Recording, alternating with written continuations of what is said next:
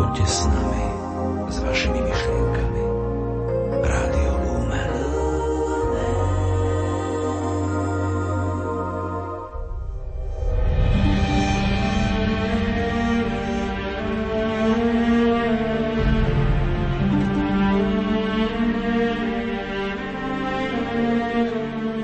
Opisy zrady, zatknutia, múčenia a smrti Ježiša Krista na kríži patria k najsilnejším textom Nového zákona.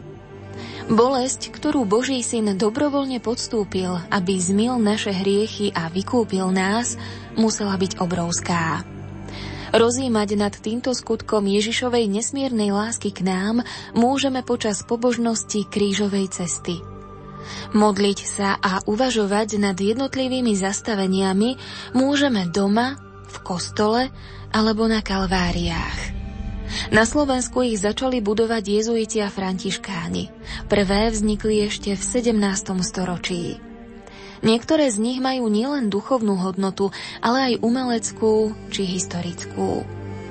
Každá kalvária ukrýva svoj vlastný príbeh. Dnes večer vám predstavíme štyri. Prvá viedla z Banskej Bystrice na Španiu dolinu.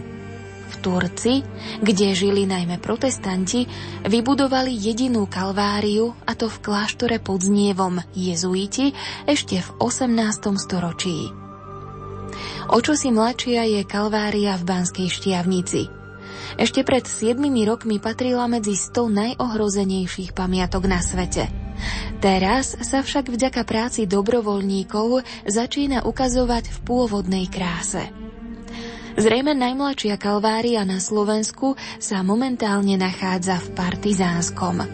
Postavili ju vďaka miestnym kresťanským seniorom a požehnali v októbri minulého roka. Týmto sakrálnym miestam sa budeme venovať počas nasledujúcich minút v relácii Cesty utrpenia a spásy. Na jej príprave spolupracovali hudobná redaktorka Diana Rauchová, technik Peter Ondrejka a redaktorka Jana Verešová. Prajeme vám nerušené počúvanie.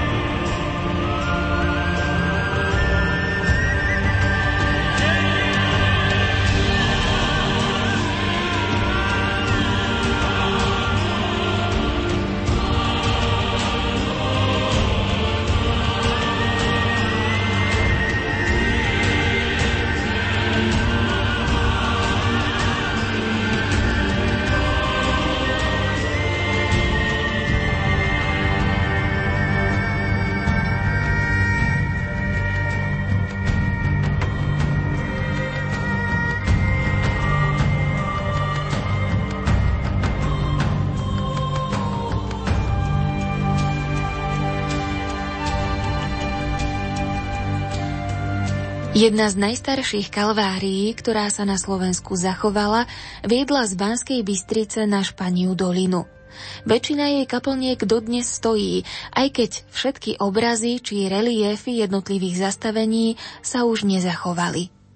O tejto kalvárii nám porozpráva banskobystrická sprievodkyňa cestovného ruchu, architektka Mária Martiniová. Krížová cesta z Banskej Bystrice na Španiu dolinu je ojedinelým súborom malých cirkevných stavieb a pozoruhodným prejavom zbožnosti na Slovensku. Patrí medzi naše najstaršie krížové cesty, nazývané aj kalvárske cesty. Je druhá najstaršia v bývalom Uhorsku a zároveň je najdlhšia. Od zhromaždiska pri Farskom kostole v Banskej Bystrici Po posledné zastavenie na námestí v Španej doline je jedenásť kilometrov dlhá. Tá najstaršia kalvárska cesta vo vtedajšom Uhorsku viedla z Trnavy do Modranky. Vznikla okolo roku tisíc šesťsto päťdesiat z iniciatívy jezuitov a mala dĺžku asi päť kilometrov. Zanikla v devätnástom storočí. Naša kalvárska cesta je tiež jezuitská. Vznikla okolo roku tisíc šesťsto šesťdesiatpäť počas prvého pôsobenia jezuitov v Španej doline, keď títo prišli do Španej doliny v roku tisíc šesťsto päťdesiatdva. Od, dá sa povedať, nultého miesta východiska v Banskej Bystrici ju tvorilo sedem ďalších stanovišť, zastavení. Sedem je magické číslo. V prenesenom význame znamená veľa, plnosť počtu, ako biblických sedem dní stvorenia sveta. Vo vesmírnom ponímaní sedem etáp vzniku vesmíru, kolobeh siedmých dní v týždni, sedem bolesti Panny Márie a podobne. Procesie aj tu ustali v devätnástom storočí. Dôvody mohli byť dva. Banská Bystrica mala od začiatku osemnásteho storočia vlastnú kalváriu a v špaňodolinskom banskom revíre po postupnom útlme ťažby zatvorili bane. Fyzicky však kalvárska cesta nezanikla. Okrem jedného zastavenia, ktoré bolo zbúrané v roku tisíc deväťsto osemdesiattri, ostatné jestvujú dodnes. Na jej časť v doline sa špaňodolinčania chodili modliť ešte asi pred osemdesiatimi rokmi. Krížové cesty so štrnástimi, prípadne s iným počtom zastavení vznikali až neskôr. Napríklad dvadsaťštyri zastavení v Banskej Štiavnici, čo je zase počtom objektov najväčšia krížová cesta v Európe. Krížové cesty boli jezuitské a františkánske, neskôr výlučne františkánske. Poslaním kalvárskych a krížových ciest boli prosby a vďačnosť za skončenie vojen a morových epidémií. Neskôr hlavne rekatolizácia, pretože celé sedemnáste storočie bolo neobyčajne krvavým storočím. Bolo šesť stavovských povstaní a náboženských vojen, turecké vpády do Horného Uhorska a tiež bitka Rakúsko-Uhorska s Turkami, Osmanmi pri Viedni, tentokrát víťazná na rozdiel od tej pri Moháči pred stopäťdesiatimi rokmi. Bolo za čo prosiť a modliť sa. V Banskej Bystrici sa krížová cesta začala stavať o päťdesiat rokov neskôr ako do Španej doliny postupne v rokoch tisíc sedemsto desať až tisíc sedemsto trinásť až po rok tisíc sedemsto šesťdesiatosem, a to po morových epidémiách, keď sa nesmelo chodiť za chotár mesta či obce. Tu ešte spomeniem, že Špania dolina do minulého storočia nebola samostatnou obcou. Patrila Banskej Bystrici a nazývali ju Baňa, tak ako to robia miestni obyvatelia dodnes. Ale bola samostatnou farnosťou, na rozdiel od dneška, keď obec je samostatná a ako farnosť je filiálkou farnosti Uľanka, miestnej časti Banskej Bystrice. Naša kalvária, krížová cesta, bola celodenná púť, procesia. Konala sa vo Veľkom týždni na Veľký piatok. Začínala v Banskej Bystrici pri reliefnom súsoši predstavujúceho Krista v Getsemanskej záhrade na hore Olivovej. Toto súsošie je umiestnené v nike južnej fasády farského kostola Na Nebovzatia Panny Márie vpravo od vchodu do kostola. Súsošie je neskoro gotické, vzniklo už v roku tisíc päťsto. Viac ako stošesťdesiat rokov predtým, ako vznikla naša spomínaná kalvárska cesta na Španiu dolinu. Ďalej túto kalvárskú cestu tvorilo päť pilierov, tri až štyri metre vysokých, s nikami, s obrazmi a ukončené boli sedlovými striežkami. Ďalej ju tvorili dva ďalšie objekty, kalvária s tromi krížmi pred obcov Špania dolina a kaplnka Božieho hrobu na námestí na placi v Španej doline.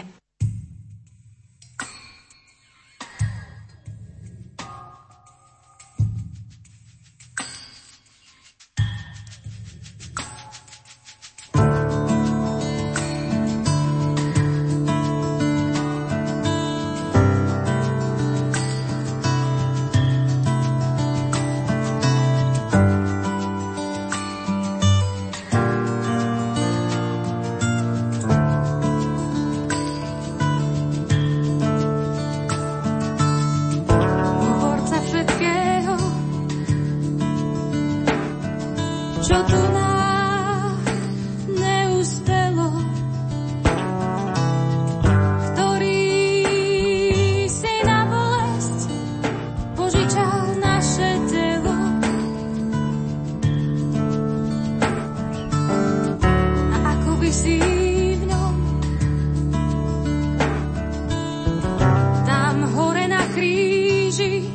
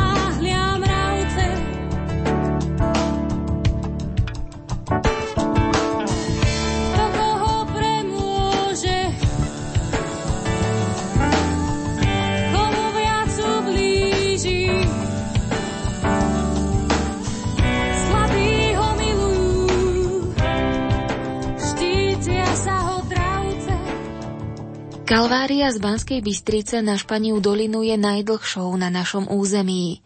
jedenásťkilometrový úsek z nej urobil celodennú pobožnosť. Podľa sprievodkyne cestovného ruchu v Banskej Bystrici, architektky Márie Martiniovej, procesia bola s najväčšou pravdepodobnosťou symbiózou hraných veľkonočných mystérií a pašiových hier. Na začiatku procesie pri farskom kostole pri reliefe poslednej večery Ježiš bol v Getsemanskej záhrade opustený, krvou sa potil, bol zradený a zajatý. Prvé zastavenie pútnikov od farského kostola bolo v Medenom Hámri, miestnej časti Banskej Bystrice, pri štvorcovom pilieri. Tento pilier už nejestvuje, bol zbúraný, ustúpil prestavbe a rozšíreniu štátnej cesty, a to v roku devätnásťstoosemdesiattri. Jeho podobu a polohu vieme určiť z dobových fotografií. O motíve zastavenia nevieme nič presnejšie. V kontexte je možno predpokladať, že išlo o odsúdenie Ježiša, teda Ježiš je predvedený pred Annáša, Kajfáša, pred Piláta, bitie, posmievanie, bičovanie a trním korunovanie. V devätnástom storočí tu boli vysadené aj pamätné stromy kráľovnej Alžbety, hlavne lipy a javory. Boli venované cisárovne Alžbete, známej Sisi. Tento parčík bol tiež zdecimovaný na jednu tretinu. Toto zastavenie v Medenom Hámri bude obnovené aj s ostatkom parčíka. Druhé zastavenie sa nachádza v Kostiviarskej. Pilier je na pôvodnom mieste. Bol veľmi schátralý, s výjavom v Nike už nerozoznateľným. V súčasnosti sa nachádza na násype pred nosným pilierom nadjazdu jedného z privádzačov diaľničnej mimoúrovňovej križovatky, ktorou končí severný obchvat Banskej Bystrice. Pilier krížovej cesty je už opravený aj oplotený, s obnoveným výjavom nesenia kríža z farebnej mozaiky. Tu sa mohlo pripomínať aj stretnutie Ježiša s matkou, s Veronikou, so Šimonom z Cyrény. Tretie zastavenie sa nachádza v Jakube, predtým Svätý Jakub, miestna časť Banskej Bystrice, v lokalite pod skalou, po ľavej strane cesty smerom na Donovali.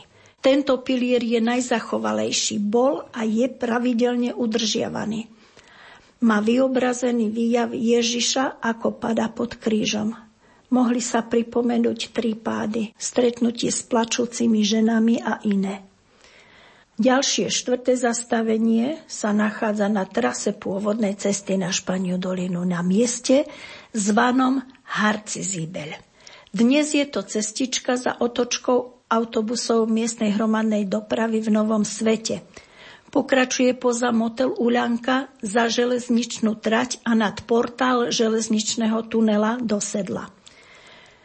Túto železničnú trať Banská Bystrica Diviaky postavili v minulom storočí za prvej Československej republiky a za slovenského štátu v rokoch tisíc deväťsto tridsaťsedem až tisíc deväťsto štyridsaťdva.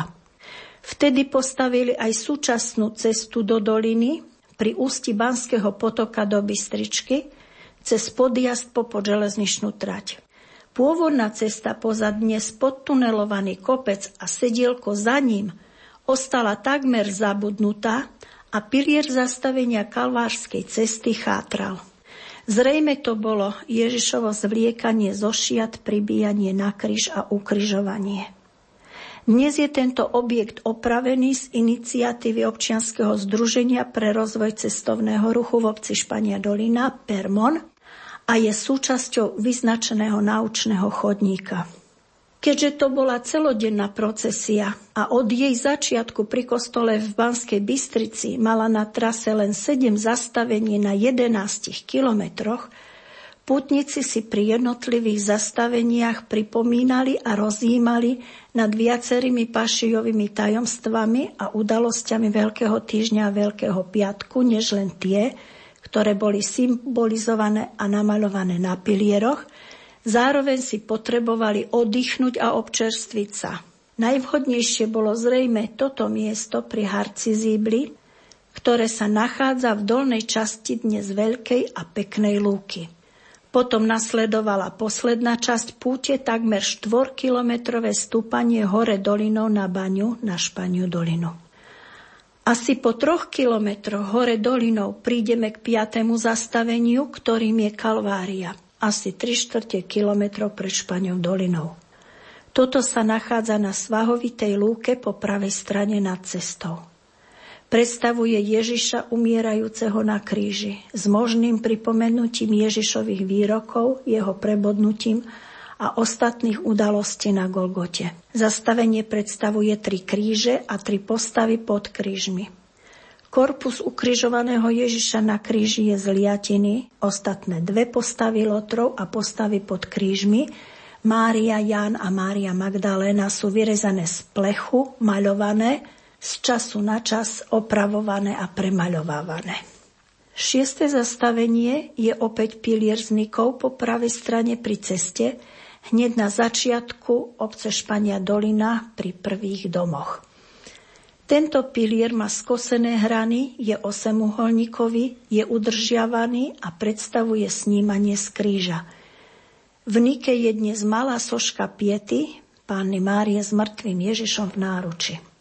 Posledné, siedme zastavenie a koniec procesie bolo na námestí obce Špania Dolina v kaplnke Božieho hrobu, symbolizovanie ukladanie Ježiša do hrobu. Dnešná kaplnka je postavená až v roku tisíc sedemsto deväťdesiatštyri a je zmenšenou kópiou kostola Božieho hrobu v Jeruzaleme. Postavená je na pravej strane námestia, na vyvýšenej ploche na kamennom sokli, dnes asi jeden meter nad úrovňou námestia.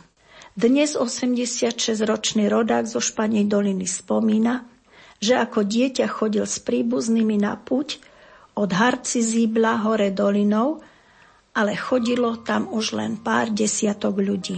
Procesie časom ustali, ostali spomienky a jednotlivé objekty. Pán ti dá život tiež, ty ho nájdeš, len mu srdce daj. Kráčaj po ceste s ním, s Ježišom tým, ktorý ťa zavolá. Tak už kráčaj, vezmi svoj kríž a choď za ním.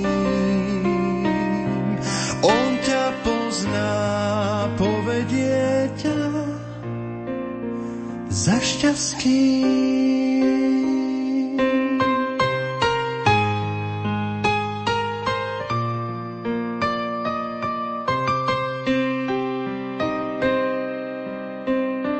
Pán ti odpustil, ver, len znova vstaň, tak už neváhaj.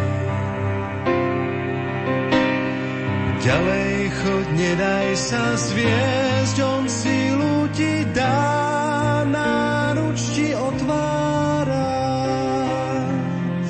Tak už kráčaj, vezmi svoj kríž a choď za ním.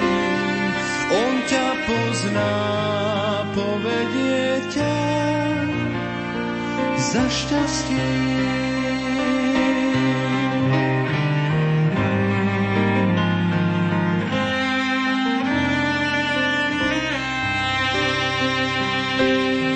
On ťa pozná, povedie ťa za šťastie.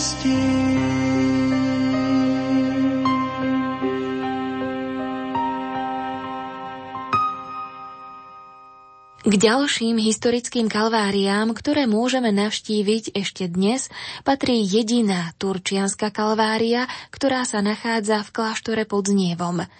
O jej vzniku nás bude informovať sprievodkyňa z miestnej pamätnej izby Elena Majtánová. Naša turčianska kalvária sa nachádza nad Cintorinom, na takom miernom kopci. Je na ňu teraz taký dosť ťažký výhľad, pretože je pomerne zalesnená, ale keď pri vstupe na tie meandrovité chodníky, tak je to tam všetko ako na dlani, pekne zachovalé. Turčianska kalvária je posledná stavba jezuitov z roku tisíc sedemsto dvadsaťosem, ktorí postavili na tamto vršku kostolík povýšenia svätého Kríža v barokovom slohu a okolo tohoto kostolíka postavili sedem zastavení krížovej cesty a jednu bránu. Pôvodné obrazy z tejto krížovej cesty sa nám nezachovali. Turčianska kalvária slúžila alebo slúži skoro vyše štyristo rokov turčianskym púťam. Je to jediná púť, ktorá sa koná v období okolo pätnásteho augusta na nebovzatie Panny Márie. Vždycky sa to posúva na sobotu a nedeľu najbližšie k tomuto dátumu. A práve táto turčianska kalvária si zachovala ten status, že tam vždycky vrcholila tá púť. Postupom času sa to poradie tých pútnych miest trošku zmenilo, ale aj tak turčianska kalvária má teda v tomto príjm.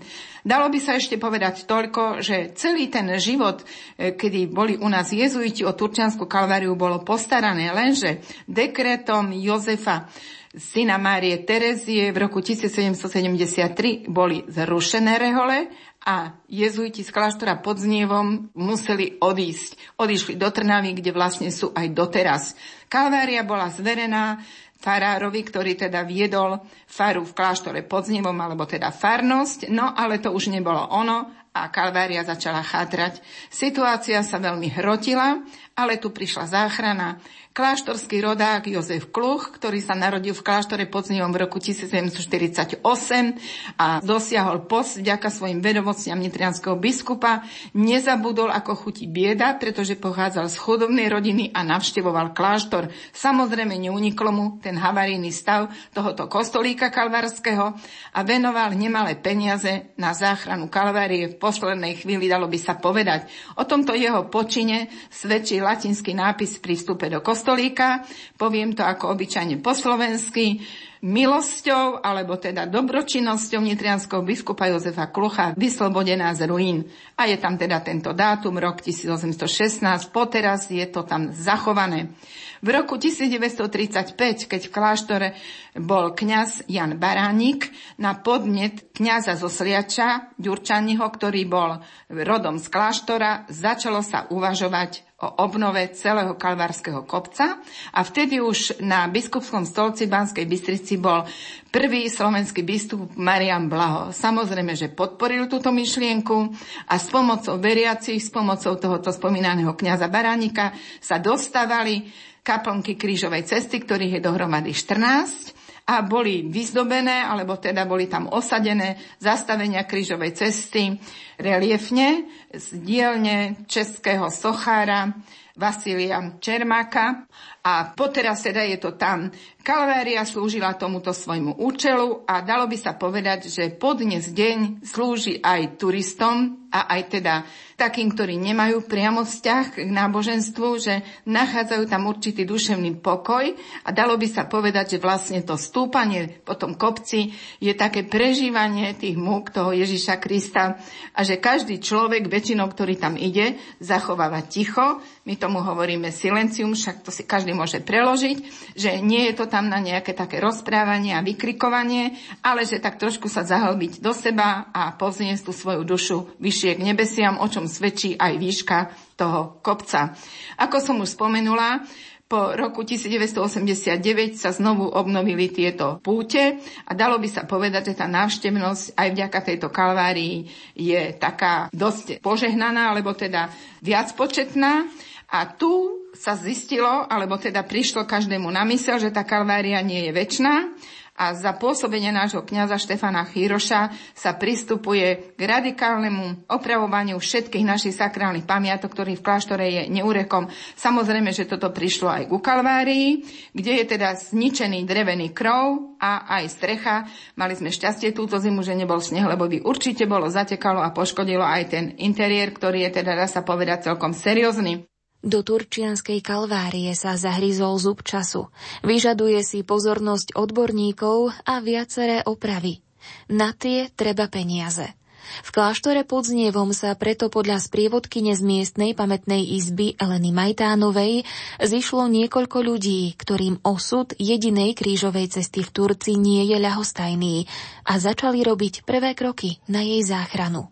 Od prvého decembra vzniklo také občianske združenie na záchranu Kalvárie a volá sa to občianske združenie Priatelia Znieva. Za tento projekt sa vyslovili známe osobnosti, a to nie len banskobystrický diecézny biskup Marián Chovanec, ale aj primátor mesta Martin Andrej Hrnčiar a viacerí kultúrni pracovníci, ktorí sú vo verejnosti známi, ako je to jazzový spevák, hudobník Peter Lipa, Ladislav Záborský, žijúci v Martine, akademický maliar, je to herečka Komorného divadla v Martine Jana Olhová a Rastio Piško, humorista zo Abramovej. Všetci títo ľudia, aj keď nepochádzajú z regiónu Turiec, ale majú úprimnú snahu tejto Kalvárii pomôcť.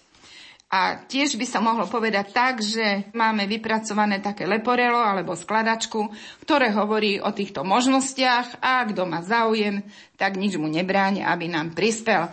Blíži sa Veľká noc a práve sme sa dozvedeli, že tieto rozhovory budú vysielané na Zelený štvrtok. A nedá nepripomenúť, že sedemnásteho štvrtého, teda na Zelený štvrtok, o dvadsaťjeden nula nula, čiže o deviatej večer, sa koná u nás krížová cesta na Kalváriu ako sviečkový sprievod. Je to taká super príprava na tie veľkonočné sviatky. Pani Majtánová, spomenuli ste, že v roku devätnásť tridsaťpäť bolo dostavaných ďalších sedem kaplniek, aby tá Kalvária mala štrnásť zastavení, ako je to v súčasnosti viac menej štandardné na takýchto krížových cestách, kalváriách.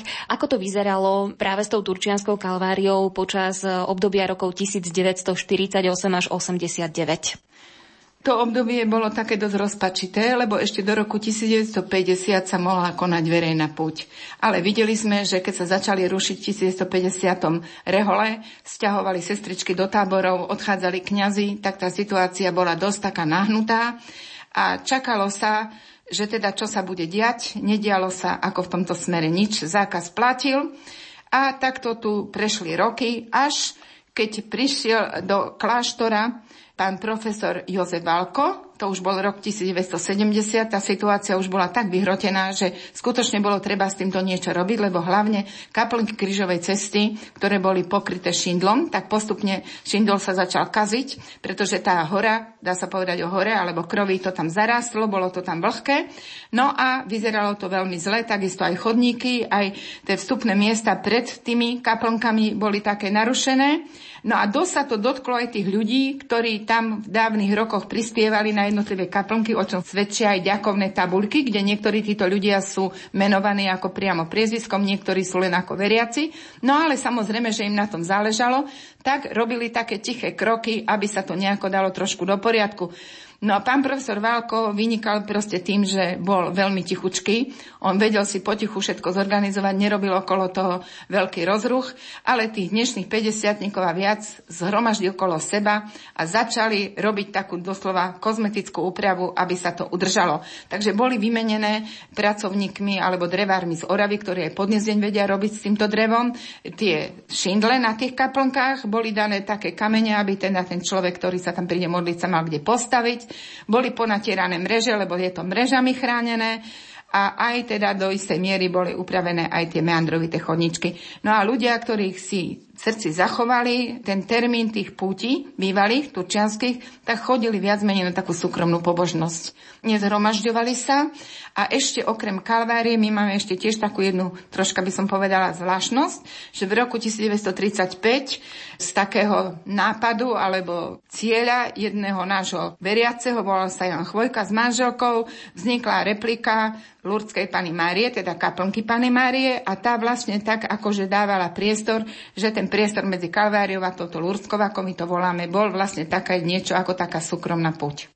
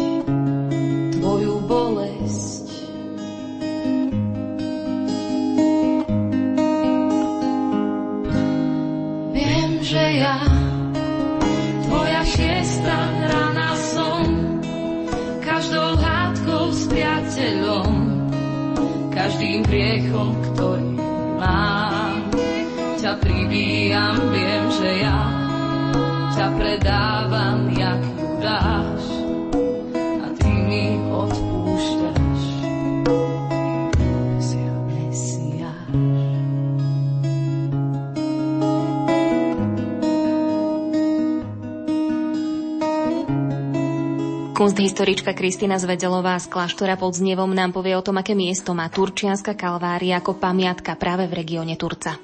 Takže v prvom rade treba povedať, že to je jediná vlastne baroková Kalvária, ale aj Kalvária vo všeobecnosti na území Turca. ktorá sa tu nachádza a samozrejme jej vznik aj pôsobenie, ako sme už počuli, súvisí s tým, že v kláštore pod Znievom pôsobila rehoľa jezuitov, ktorá teda mala za úlohu, alebo teda zobrala si za úlohu, keď sa dostala sem na toto miesto, rozširovať ten kult Panny Márie, nakoľko tu nám vlastne bolo známe pútnické miesto a práve rozširovaním takéto myšlienky vlastne došlo aj k výstavbe samotnej Kalvárie, kde ten prvotný koncept bol postavený na myšlienke sedembolestnej Panny Márie. Z tohto dôvodu je možné povedať, že okrem toho teda, že to je jedinečná stavba, je situovaná v krajine na vyvýšenom kopci, čiže dominovala aj širokému okoliu, čo je treba povedať, že bol jeden z takých ako až taký krajinársko-urbanistický počin jezuitov a patrí teda aj medzi najstaršie kalvárie na Slovensku vôbec. Najbližšie pútnické miesta, ktoré takisto sú spojené aj s modlitbami krížovej cesty, sa nachádzajú napríklad v Rajskej Lesnej, čo je v podstate vzdušnou čiarou blízko k nám a ešte niektorí obyvatelia kláštora pod Znievom si pamätajú, ako chodili peši vlastne na púte cez kopce, smerom akoby na Vrícko a cez tie kopce do Rajskej Lesnej a opačne. A potom ďalšie pútne miesto, ktoré pochádza až z prvej polovice dvadsiateho storočia, je Kalvária v Nitrianskom Právne. Je to však stavba, ktorá je tiež naozaj krásne tiež situovaná na kopci, mimo obce vlastne zastávanej, ale ten koncept je rozšírený. Nachádza sa tam o mnoho viac kaplniek aj kostolov, ale teda je to stavba mladšia. Zachovali sa nejaké písomné pramene, ktoré hovoria o tejto kalvárii, povedzme o tom, ako vyzerali tie kaplnky, aké diela sa v nich nachádzali, prípadne kto ich vytvoril? Poznáme v súčasnosti nejaké kanonické vizitácie od toho osemnásteho storočia, z priebehu devätnásteho storočia, kde však základné informácie sa tam objavujú alebo opakujú neustále. Tá najdôležitejšia je, že hlavný taký podnet na stavbu tejto barokovej kalvárie dal rodak z kláštora pod Znievom, kňaz Michal Turčáni, a že základný kameň tej kaplnky, ktorá je úplne na vrchole, bol položený v roku tisícsedemstodvadsaťosem a o rok neskôr vlastne bola slavnostne vysvetená kalvária jezuitským superiorom Jurajom Mihalocim. To sú také údaje, ktoré sa stále opakujú. Potom sa objavujú údaje o zbierkách, vlastne kto prispel a akým množstvom peňazí, a iba sa hovorí o tom, že hlavná kaplnka alebo ten kostolík, ktorý sa nachádza na vrchole, bol zasvetený trpiacemu Kristovi a sedembolestnej Panne Márii.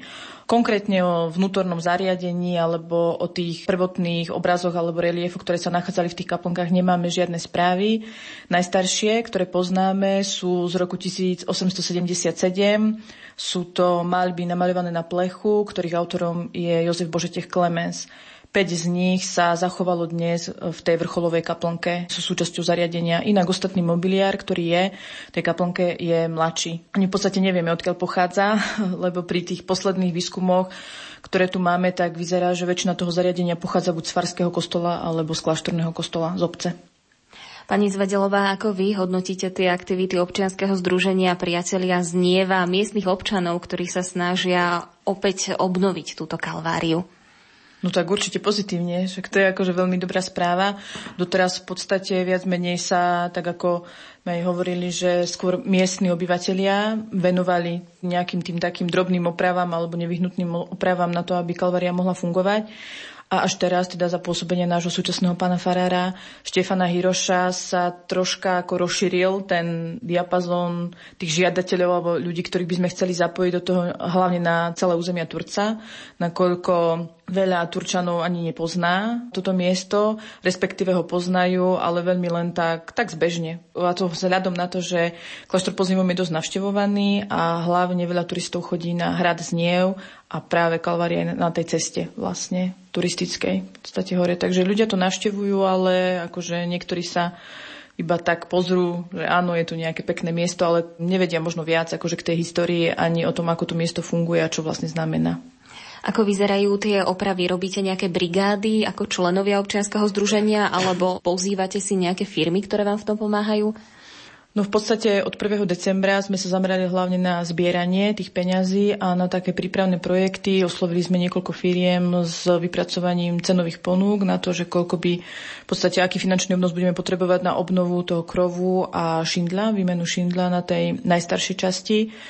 Takže toto sme zatiaľ vyhodnotili, ale v podstate tie brigády sú obmedzené iba na také bežné práce. Tiež iba, že upratovanie, ja neviem, zbieranie odpadkov, odstraňovanie náletovej zelenia a takéto.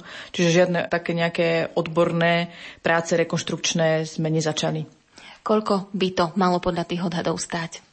Tak zatiaľ tie prvotné odhady sa pohybujú okolo päťdesiatpäť tisíc eur, kde teda je už zahrnutá komplexná vlastne oprava, obnova toho krovu, strešnej krytiny. Chceli by sme tam mať teda šindel, tak ako je to doteraz, takisto oprava dažďových vlastne z vodou. Zatiaľ sa nám podarilo vyzbierať okolo dvanásť tisíc eur. dvanásť tisíc štyristo. Je to celoslovenská zbierka, ktorá je nastavená tak, že môžeme zbierať finančné dary priamým poslaním na účet, ktorý vlastne vznikol na tento účel, a takisto je možné poslať es em esku. Banskoštiavnická Kalvária, na ktorej sa začalo s týmito opravami v roku dvetisícsedem, dáva možnosť aj adopcie kaplniek. Nad takýmto niečím ste ešte neuvažovali? No, uvažovali sme nad tým, ale bohužiaľ sme v takej inej situácii troška, aj čo sa týka vlastne toho umelecko-historického významu tej Kalvárie. My sa samozrejme nemôžeme architektonicky ani umelecky porovnávať s Banskoštiavnicou, a takisto nie je taká sila vlastne tých ľudí finančná, ktorá by dokázala. Nedokázali by sme určite osloviť nejaké rodiny, aby si adoptovali tie kaplnky, tak ako je to v prípade Banskoštiavnice, lebo nie je to reálne. Skôr sa zameriavame na menšie dary, a čím viac tých menších darov, tak tým sme spokojnejší, lebo sa nám tie peňažky teda nejako ukladajú a zbierajú postupne.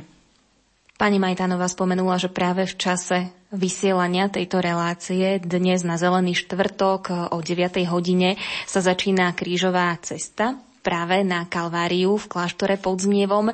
Aké ďalšie aktivity robíte? Alebo pravidelne sa tu organizujú takéto krížové cesty, povedzme, počas pôstu? Áno, áno, počas pôstu sa organizujú, a potom je tu samozrejme tá hlavná púť, ktorá býva vlastne v auguste pri príležitosti toho sviatku na nebovzatia Panny Márie. Čo sa týka toho ešte občianskeho združenia, tak um, samozrejme, že okrem toho, že len v úvodzovkách pasívne zbierame tie peniaze, tak by sme chceli akože ešte v priebehu tohoto roka pripraviť niekoľko aktivít. Teraz najnovšie bola vyhlásená súťaž, taká kresliarska pre deti, ktoré majú vlastne nakresliť buď to, ako si oni predstavujú pútnické miesto, alebo môžu nakresliť samozrejme našu Turčiansku Kalváriu. A chceli by sme vlastne po vyhodnotení tejto súťaže, ktorá by mala trvať do konca školského roka, pripraviť takú nejakú prezentáciu tých najlepších prác priamo na tom mieste, vlastne na Kalvárii. Takisto určite budeme v priebehu leta organizovať tam nejaké brigády, minimálne pred tou najväčšou púťou, ktorá bude v auguste, a ešte možno nejaké iné podporné, o ktorých sme zatiaľ, v podstate o nich iba uvažujeme a pripravujeme. Po tvojich cestách ved ma, Pane, aby som nezišiel a nezostal viac na mne. Keď s tebou kráčam, cítim sa silný, áno, viem, že jedine s tebou to dokážem.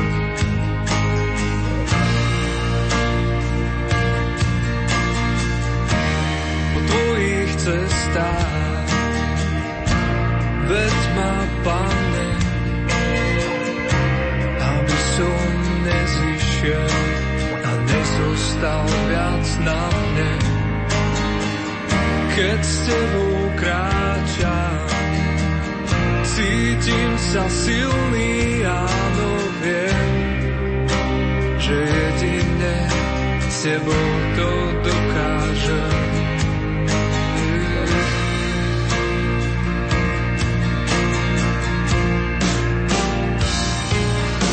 Pretože tebe, Pane, nič nie je nemožné. Ty si slepým oči otvoril a hladných nasýtil. Ja viem, že ty si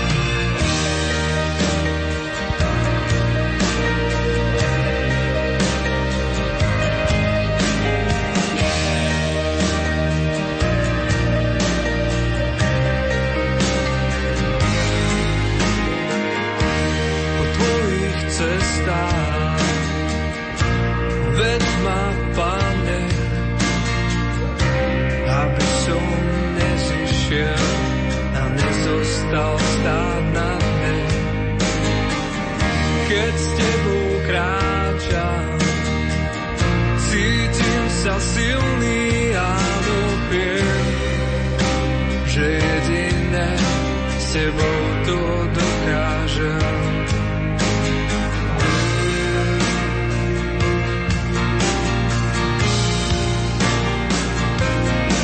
Pretože tebe, Pane, nič nie je nemožné.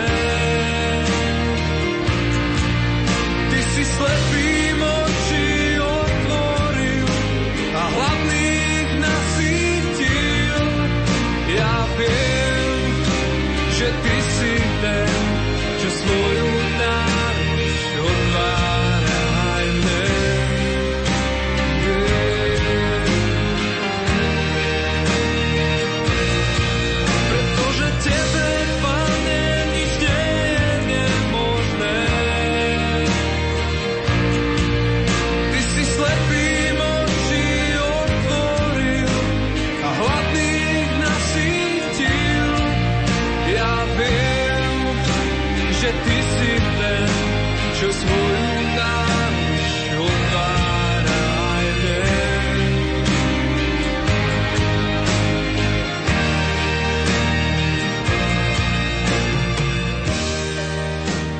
Milí priatelia, na vlnách Rádia Lumen počúvate reláciu Cesty utrpenia a spásy.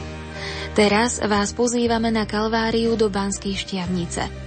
Opäť ide o barokovú sakrálnu pamiatku, ktorá je jednou z dominant tohto slávneho banského mesta. Predstaví nám ju podpredsedníčka Kalvárskeho fondu, architektka Katarína Vošková z Fakulty architektúry Slovenskej technickej univerzity v Bratislave.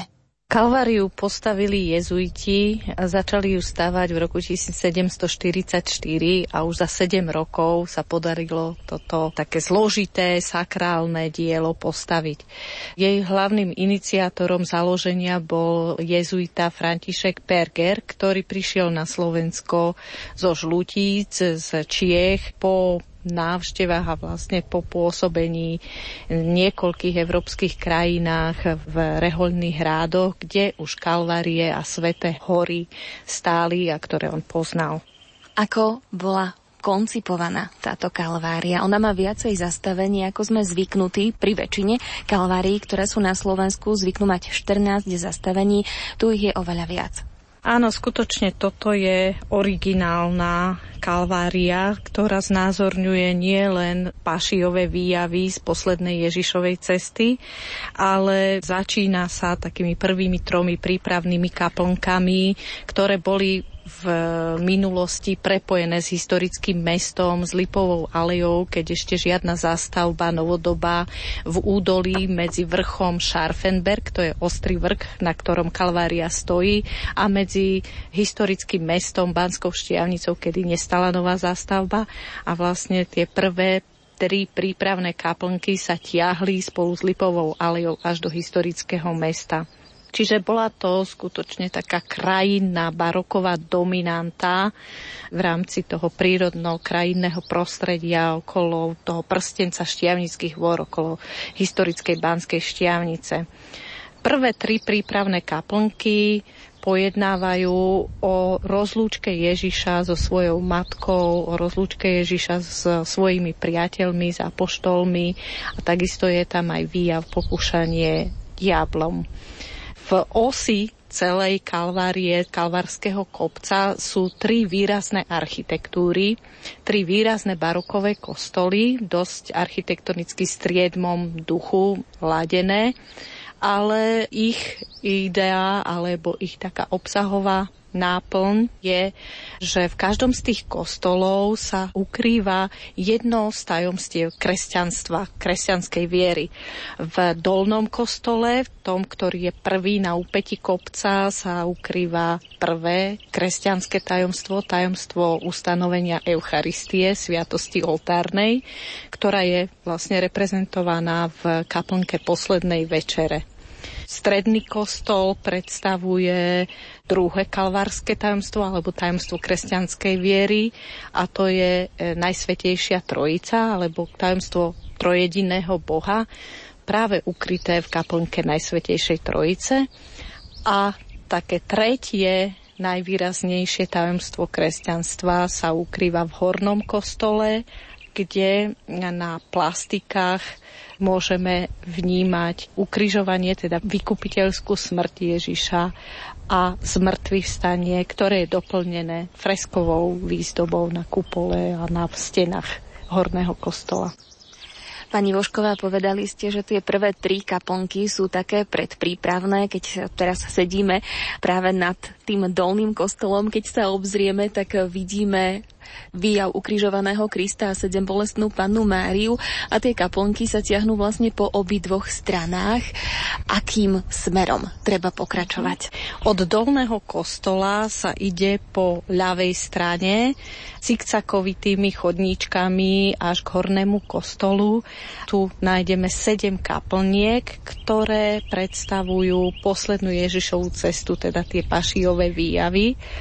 Prídeme až k Hornému kostolu, kde už sme hovorili, že je tam vlastne to ukrižovanie ešte veľmi zaujímavé. Aj predpolie Horného kostola, jeho vstup, a to je výrazný kamenný, architektonicky nazvaný edikulový portál s dvomi súsošiami pôvodne, zachovalo sa iba jedno, a to so sochou Mojžiša z desatoro prikázaní, a pôvodne pred vojnou, potom to bolo zničené, ešte bola na pravej strane socha Abraháma, obetujúceho syna Izáka.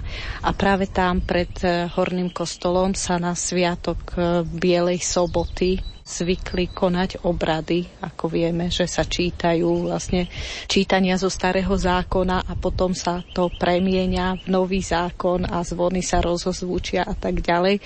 Čiže tam prebiehali všetky tie starozákonné čítania. Tam bola príprava pred vstupom do Horného kostola, pred vstupom vlastne toho stretnutia sa s vykupiteľom a so zmŕtvychvstalým, vzkrieseným Kristom. Za týmto Horným kostolom sa nachádza ešte taká malá kaplnka, ktorá je tak akoby v ústraní.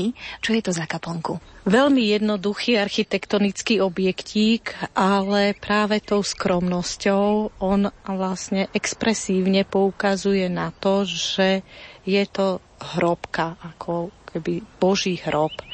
Tam bol veľmi skromný, ako keby kamenný oltár, znázorňujúci kamennú hrobku Ježišovu a v nej socha ležiaceho Krista.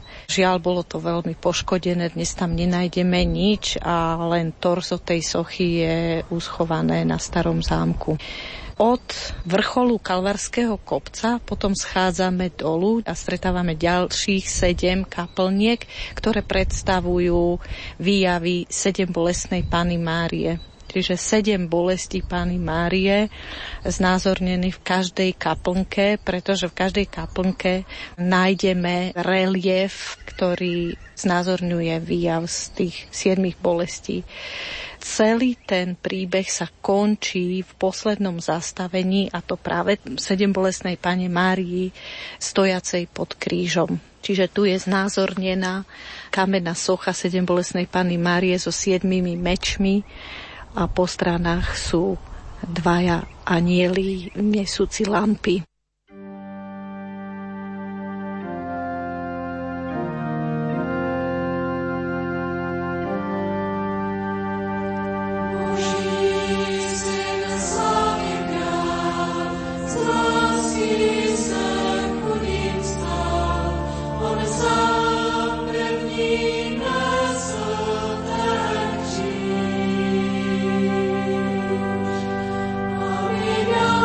She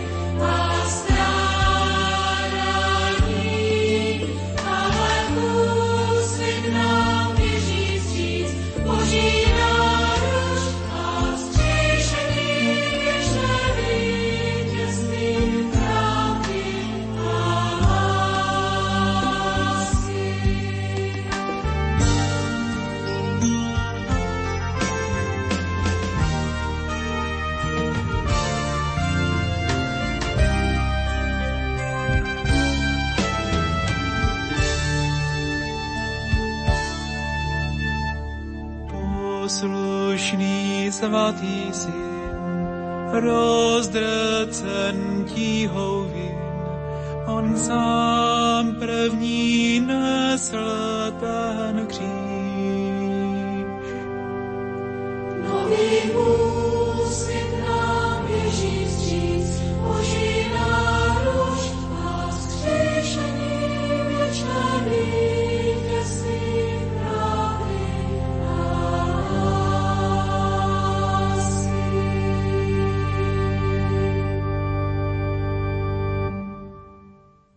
Pani Vošková, ako dlho sa stavala táto kalvária? Kto všetko prispel na to, aby tu vôbec v Banskej Štiavnici bola vybudovaná?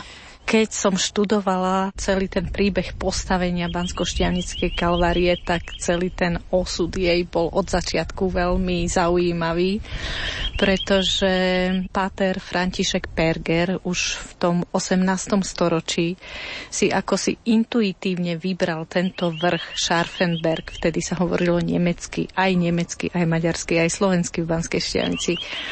Takže Ostrý vrch a tento kopec patril pôvodne protestantovi, mešťanovi, Fricovi. Zjavne podľa toho, čo sa Františkovi Pergerovi podarilo vytvoriť, aké fantastické barokové dielo, bola to veľká osobnosť a mal určite nesmierne, aj dnes by sme povedali, manažerské schopnosti a presvedčil nielen mestských hradných, ale presvedčil aj bohatých Waldburgerov, bohatých mešťanov, bohaté banské spoločnosti a ich majiteľov, aby prispeli, aby sa poskladali na výstavbu kalvárie. Začali to stavať tisíc sedemsto štyridsaťštyri a už za sedem rokov vlastne bola prvá svätá omša na povýšenie svätého kríža na Kalvárskom kopci. Aký bol ďalší osud tejto kalvárie od toho roku tisíc sedemsto päťdesiatjeden? Chodievali sem pútnici, bola veľmi navštevovaná, vedelo sa o nej aj v rámci celého Uhorska? Určite áno, pretože František Perger zainteresoval do výstavby aj do celkovej výzdoby freskovej najšpičkovejších umelcov a takisto osobnosti vtedajšieho aj politického života, napríklad manžel Márie Terezie, Štefan František Lotrinský, prispel na jednu z kaplniek alebo na jeden kostol na jeho výstavbu a takisto nad každou kaplnkou, nad vstupom do každej kaplnky nájdeme kamenný erb alebo kartušu s erbom, ktorá hovorí o tom donorovi, ktorý vlastne prispel na výstavbu, či to bola štôlňa Michal, alebo jednotliví richtári, alebo bývalí richtári a tak ďalej, čiže bohatí ľudia z mesta. Freskovú výzdobu v interiéroch kostolov realizoval významný viedenský maliar vtedajšej doby Anton Schmidt a sochárskú výzdobu pravdepodobne, s veľkou pravdepodobnosťou, nie je o tom písomná zmienka, ale s veľkou pravdepodobnosťou podľa rukopisu sochárskeho čítame, že pravdepodobne diela pochádzajú z dielne Dionýza Stanetyho, vtedajšieho sochárskeho majstra, ktorý tiež pochádzal z Čiech, zo Slieska a prisťahoval sa do Kremnice, bol autorom mnohých morových stĺpov. Vlastne vtedy zúrila morová epidémia a stávali sa tzv. Morové svetotrojičné stĺpy. Čiže myslíme si, že práve z jeho dielne pochádzajú sochy z Banskoštiavnickej kalvárie. Chodievali sem ľudia? Určite to bolo veľmi živé, pretože aj ten sprievodca po kalvárii, ktorý vyšiel v roku devätnásť nula jeden, to ešte dokladá. Dokladajú to aj mnohé fotografie ešte z prvej polovice dvadsiateho storočia, že početné skupiny ľudí tu navštevovali nielen jeden deň v roku, alebo nielen jedno obdobie v roku na púť, na povýšenie svätého kríža štrnásteho septembra, ale že celý rok bola kalvária nejako využívaná, bola živá. Pri mnohých príležitostiach ľudia, ktorí navštívili kalváriu a pristúpili k nejakým sviatostiam, mohli získať plnomocné odpustky, proste boli tu nejaké zvláštne aj výnimky povolené z Vatikánu. Čiže bola to toto jedna z veľmi významných kalvárií a aj svojim programom, nielen architektonicky, pretože ja som architektka a posudzujem to možno viac architektonicky, ale práve aj z toho, z toho diania, ktoré sa na Kalvárii odohrávalo, ako pôsobilo na veriacich, ako tí jezuiti vedeli zapojiť ľudí do života duchovného.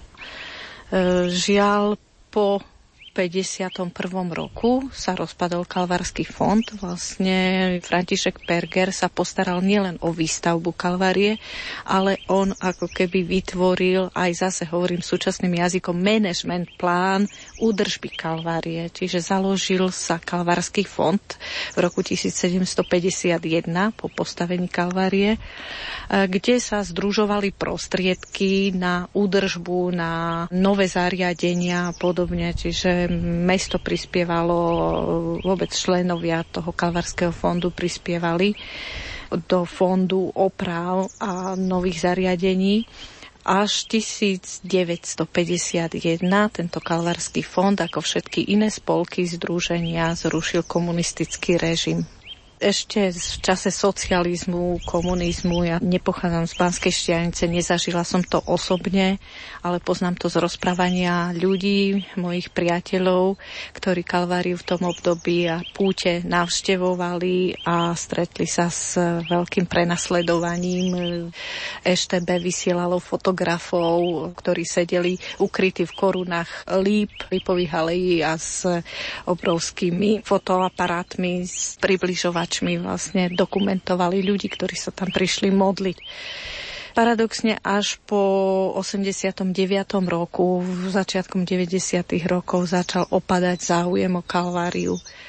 Zrazu ako keby ľudia mali iné problémy. Možno, že práve aj cirkev sa sústredila na iné, iné otázky boli prioritné než obnova Kalvárie a mohli sa zrazu zakladať školy cirkevné, čiže to boli také iné priority cirkvi a Kalvária zostala stranou trošku, pretože bola veľmi už schátraná a vyžadovala by si veľa finančných prostriedkov na to, aby sa znovu uviedla do prevádzky.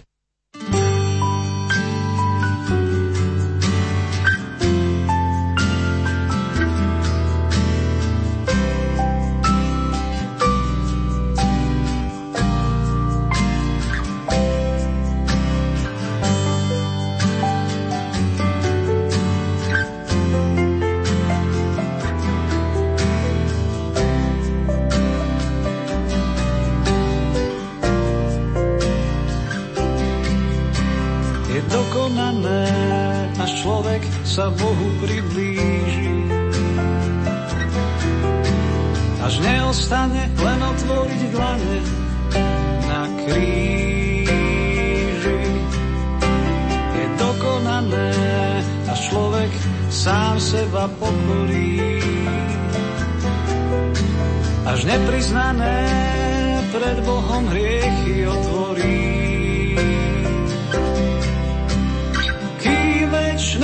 Sa nestane, musí skončiť časné.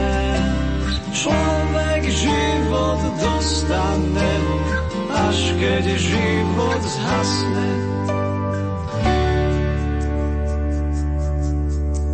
Je dokonané, až človek sám blízkym odpustí, až pochované zo srdca hrevy vypustí. Je dokonané, až človek sám seba pokorí, až nepriznané pred Bohom hriechy otvorí. Kým večné sa nestane, musí skončiť časné. Život dostane, až keď život zhasne. Kým večné sa nestane, musí skončiť časné. Človek život dostane, až keď život zhasne.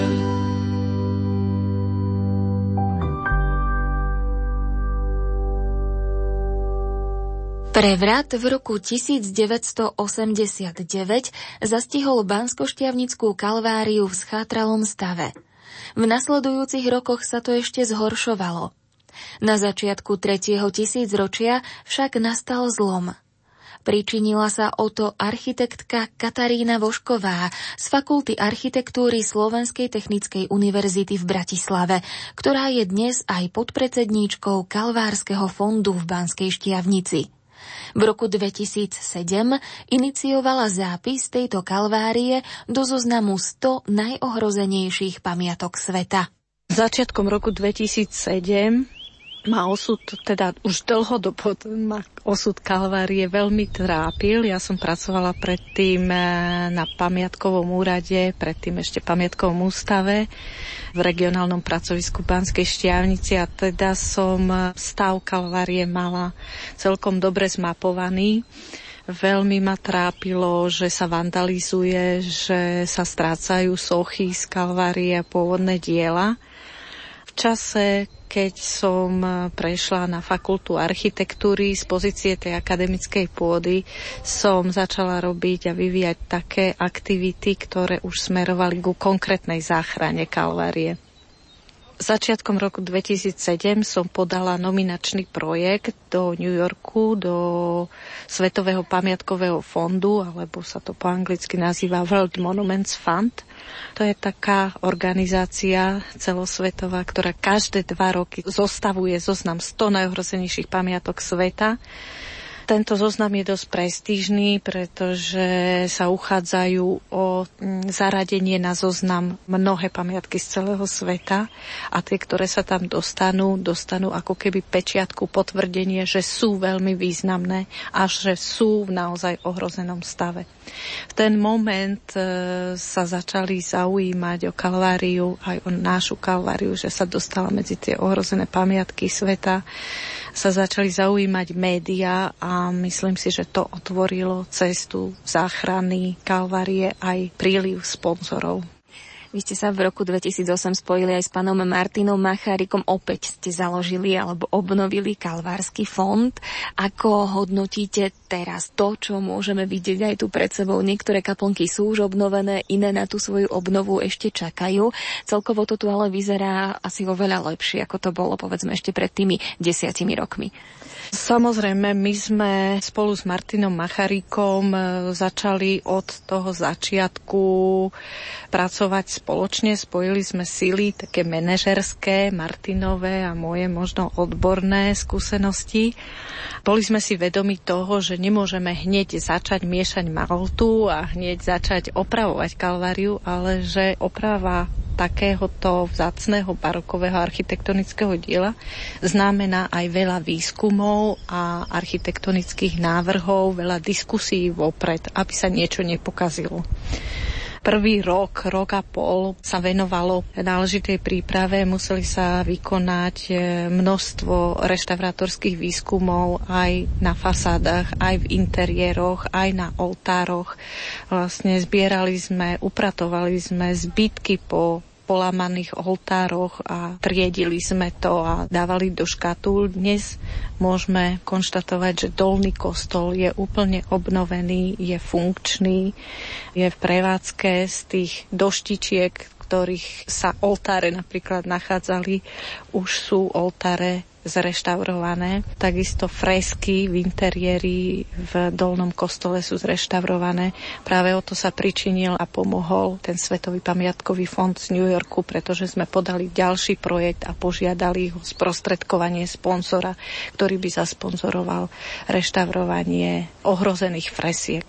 Veľa energie sa potom sústredilo na také veci, ktoré tiež nie je v teréne vidno, ktoré tiež ľudia nemôžu teraz vnímať, a to je obnova technickej infraštruktúry alebo zabezpečenie kostolov a kaplniek pred zavlhaním, kanalizácia, elektrika, bezpečnostný systém. To všetko návštevník nevidí, ale je to tu a bolo to treba navrhnúť a bolo to treba zrealizovať a práve tie terénne práce sú najdrahšie najťažšie a najkomplikovanejšie, pretože sme vo veľmi ťažko dostupnom teréne na kopci.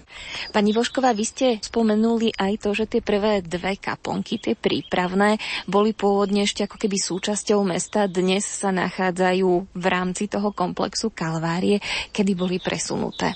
Prvé kaponky, ktoré boli skoro prepojené s historickým mestom, sa približovali až k botanickej záhrade na začiatku vstupu do historického mesta. Tie boli presunuté v sedemdesiatych rokoch, keď sa stavala obchvatová komunikácia, vlastne taká cesta, ktorá mala viesť dopravu okolo historického centra. Čiže v tom období boli kaplnky presunuté do takej koncentrovanejšej polohy na začiatok Kalvárskeho kopca. Dá sa povedať, že oni boli vlastne vystavané na novo iba možno kamenné architektonické články ako rímsy alebo pilastre, kamenné kartuše, tak tie boli presunuté, ale stavebne už to nie je tá kamenná kaplnka, ale je to tehlová kaplnka na novo postavená v sedemdesiatych rokoch.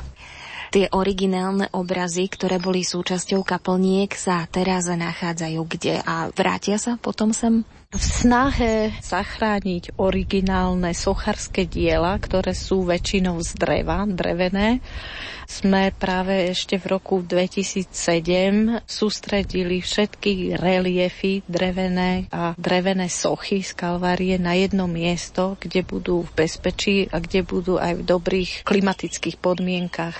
Tak sa nám podarilo získať azyl pre kalvarské sochárske diela práve na Starom zámku. Je to vlastne mestský hrad, pôvodne kostol, prestavaný na vojenskú pevnosť, dnes sa nazýva Starý zámok a je pod správou Slovenského banského múzea. Čiže sme veľmi šťastní, že tam tieto originály našli svoj možno dočasný, možno trvalý domov, pretože môj osobný názor, ešte to nebolo predmetom nejakých odborných diskusí, zatiaľ hovorím svoj osobný názor ako odborníka na záchranu a ochranu historických pamiatok, je, že originály z osemnásteho storočia by sa na Kalváriu už nemali vrátiť. Mnohé boli v osemdesiatych rokoch dvadsiateho storočia reštaurované a už dnes si vyžadujú znovu reštaurovanie, čiže z toho pôvodného diela už by nezostalo takmer nič. Málo originálu pre budúce generácie, čiže myslím si, že súčasní reštaurátori, sochári dokážu vyrobiť veľmi kvalitné kópie, ktoré môžeme inštalovať do kaplniek a do kostolov a originály by sme ponechali pod bezpečnostným systémom a pod správou múzea, štátom riadeného múzea. Zatiaľ máme v kaplnkách veľkoplošné fotografie, veľmi kvalitne nafotografované a je kvalitne vytlačené, čiže zatiaľ nestracajú ľudia kontakt s tým výjavom alebo s tým ideovým posolstvom z kaplniek. V jednej sa nám podarilo už osadiť aj epoxidovú kópiu reliefu práve v kaplnke číslo sedem, ktorá je kompletne zreštaurovaná. Pani Vošková, je na Slovensku alebo niekde v Európe ešte podobná Kalvária, ako máme tu v Banskej Štiavnici? Je veľa kalvárií po Európe. Koncom deväťdesiatych rokov Kalvárie a Sväté hory zmapovali Taliani v rámci európskeho projektu Sacre Monti.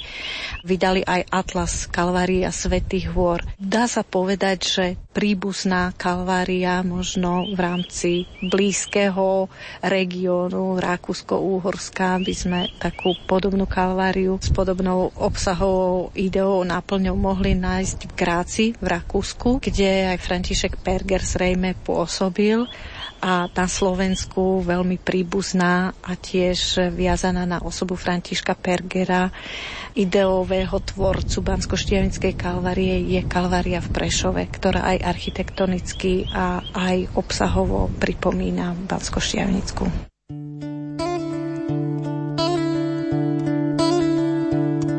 Si sám, tak každý tvoj dých úzko zvierá, celý svet na teba tlačí svoj hriech. Si sám a kalich plný horkosti zlieva, v sebe to všetko, čo nevládzeš niesť. Krv krvavé, krva je sfarbili krásu, znamenie hôzy už na tele máš. Človek je slabý, len láskou súhlasu, pokým je daný, že život zadáš. Si sám a všetci blízky v strachu tu nie sú. Na kríži pribitý už dosiahaš cieľ. Si sám, otec, mať i Jan tiež bolesť nesú. Aj otca nie je to, čo vždy s tebou del. Krvavé, kropa je, sfarbili krásu, znamenie hôzy už na tele máš. Človek je slabý,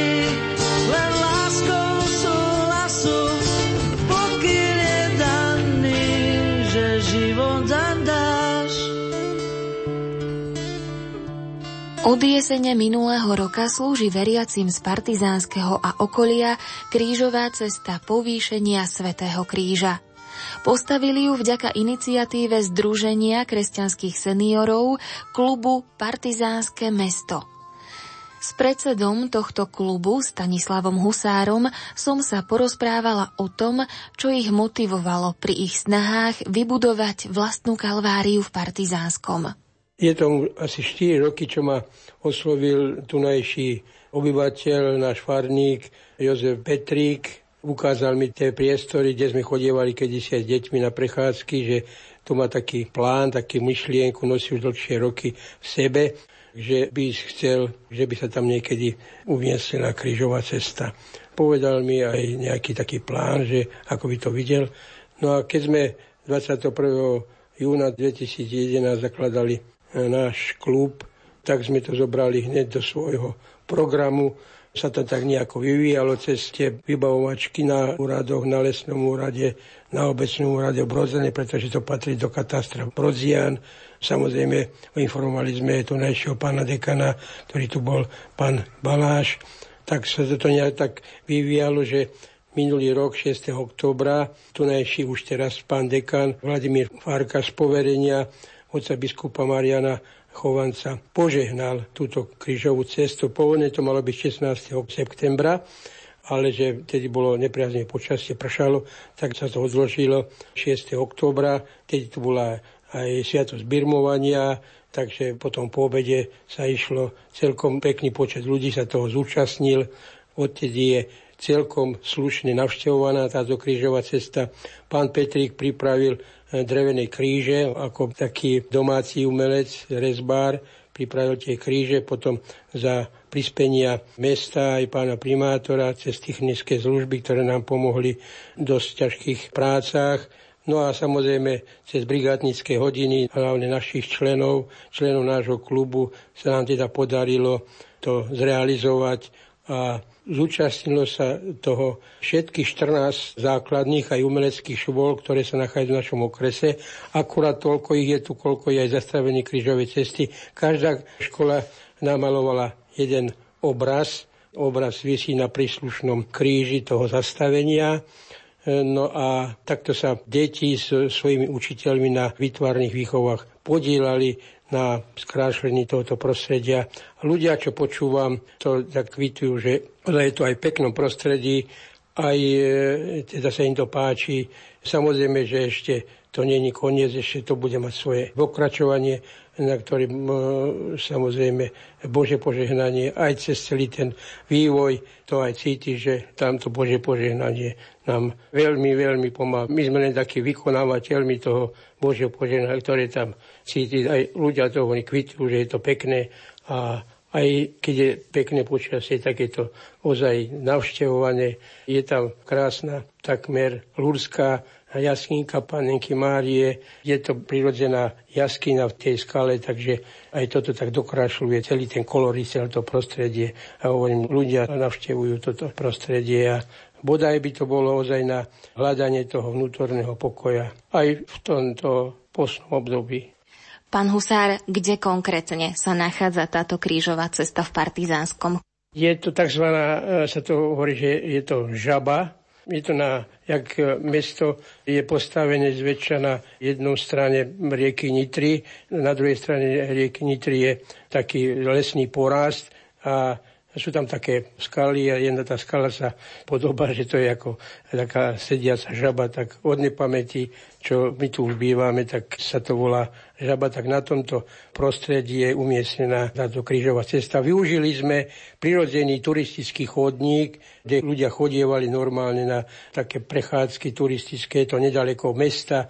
Ak pán Boh dá, tu na Luhoch, kde sa teraz nachádzame, z Luhov na druhú stranu, ak pán Boda sa možno vybuduje taká hlavička, taký most, kde by sa to ešte skrátilo do toho prostredia k tej krížovej cesty. Ale tak to uvidíme, ale není to až tak ďaleko od mesta. Teraz počas pôstneho obdobia sa tam modlívajú krížové cesty tak organizovane z farnosti? Začali sme pôstne obdobie na Popolcovú stredu práve tým, že sme teda absolvovali krížovú cestu v tomto prostredí. Teraz na Kvetnú nedeľu máme tam naplánované, ak bude pekné počasie, tiež začať Veľký týždeň, že pôjdeme na miesto krížovej cesty, ktoré sa modlievame v kostolíku, pôjdeme tam hore. A má to nejako tak na starosti práve náš klub, že naši členovia sa budú modliť jednotlivé tie úvahy, jednotlivých zastavení, takže verím, že Pán Boh dá, že, že bude pekné počasie, že sa toho zúčastní celkom slušný počet ľudí. No a samozrejme, že okrem týchto nejako organizovaných, tak ľudia tam chodia si svoje modlitby predniesť nášmu nebeskému Otcu, Pánu Ježišovi, sami s rodinou. Ešte sme to len začínali, keď sme tam chodievali, robil som tam stretal ľudí, takže ešte to nebolo ani v úvodzovkách prevádzky a už ľudia tam chodili.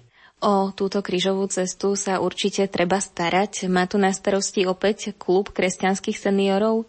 Áno, áno. Samozrejme za prispenia aj autora tej myšlienky upravujeme chodníky, je tam treba urobiť nejaké zábradlička ešte, aby tam ľudia mali lepší prístup k soche do jaskynky Panenky Márie. A niektoré tie pasáže sú tam také, že by vám bolo treba urobiť nejaké to zábradličky. To máme v pláne, máme to samozrejme v programe našom, čo sme prijali na výročnom členskom zhromaždení pätnásteho februára, takže v tomto smere si to berieme ako za svoje, že sa budeme o to ako celoročne starať. Táto kalvária nie je zaujímavá len tým, že je snáď najmladšou na Slovensku zatiaľ, ale je tiež prvou kalváriou v tomto meste. V tomto meste áno, v nedalekých Veľkých Uherciach je kalvária, tam to už niekoľko desaťročí, tiež takom od kostolíka do lesného porastu, tam býva na nebovzatie Panny Márie oslava práve na tejto kalvárii vo Veľkých Horicách a v tomto meste je to teda prvá a iste bude požehnaním pre toto mesto. Plánujete tam ešte niečo potom dorobiť okrem tých zábradlíčok, čo ste spomenuli, niekedy v budúcnosti nejakú kaplnôčku? No máme to práve na návrh pána dekana Farkaša, že hore na Kalvárii, ak sú tie tri kríže, ak sa končí krížová cesta, vybudovať takú zvoničku, také niečo, no a nejaké schody, že sväté schody, ako sú napríklad v Ríme, také niečo. No takže máme kontakt s jedným architektom, pánom Minarovičom, ktorý nám tieto veci tak navrhne a dúfam, že sa nám to podarí, nemusí to byť tohoto roku, neponáhľame s tým. A boli sme taký nejaký návrh pozrieť aj na Kalvárii v Leviciach, práve na návrh pána dekana Farkaša, že tam taký, nechcem povedať, prístrešok majú na hore na Kalvárii, takže tak sme si zobrali taký návrh, zo sebou sme to odfotili a nejak sa nám podarí s pomocou Božou to nejako tak dotvoriť, tak budeme neradi. Mesto Partizánske zakladal ešte na konci tridsiatych rokov český podnikateľ Jan Antonín Baťa. On sa pokúsil aj o taký ten duchovný rozvoj týchto obyvateľov a svojich zamestnancov, spolupracovníkov. Nechal tu postaviť kostol. Žiaľ, prišiel do toho komunistický prevrat. Komunisti nakoniec chceli z Partizánskeho spraviť také vzorové socialistické mesto. Ako vieme, nepodarilo sa im to. Ten duchovný život tu prekvitá. Myslíte si, že je aj táto krížová cesta takým dôkazom toho, že Pán vyslíši modlitby tých svojich verných? Verím, že áno. ešte to není vrchol, ale isté tie modlitby, ktoré tu boli, ktoré sú tu, aj tá myšlienka pána Petríka je asi toho nejakým dôkazom, že tá krížová cesta, spasiteľná krížová cesta, ktorú za nás podstúpil Pán Ježiš, tu v srdciach ľudí stále je, aj bola aj za toho komunistického mesta. Toto je, myslím, aj vrchol tých modlitieb, obetí, ktoré za toho minulého režimu tieto ľudia tu prinášali. Nech je to, jak to ja hovorím, čest a slávu Božiu, ozaj by tam ľudia našli ten svoj pokoj aj spojenie s našim Pánom.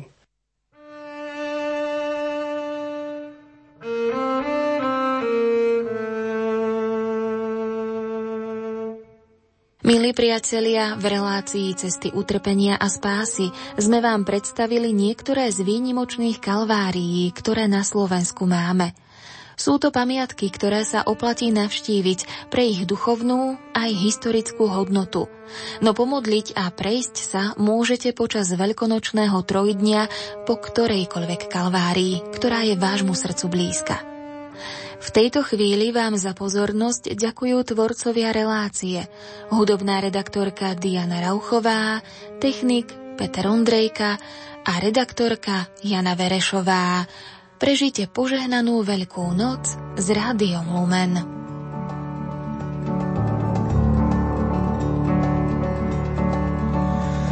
Vstaň, stvořen z rezavých skal, vstaň, slyšíš kamenopád, jdi tam, dojdeš na rozcestí, dál, budeš muset už sám jít. Víš, zpět se neohlížej.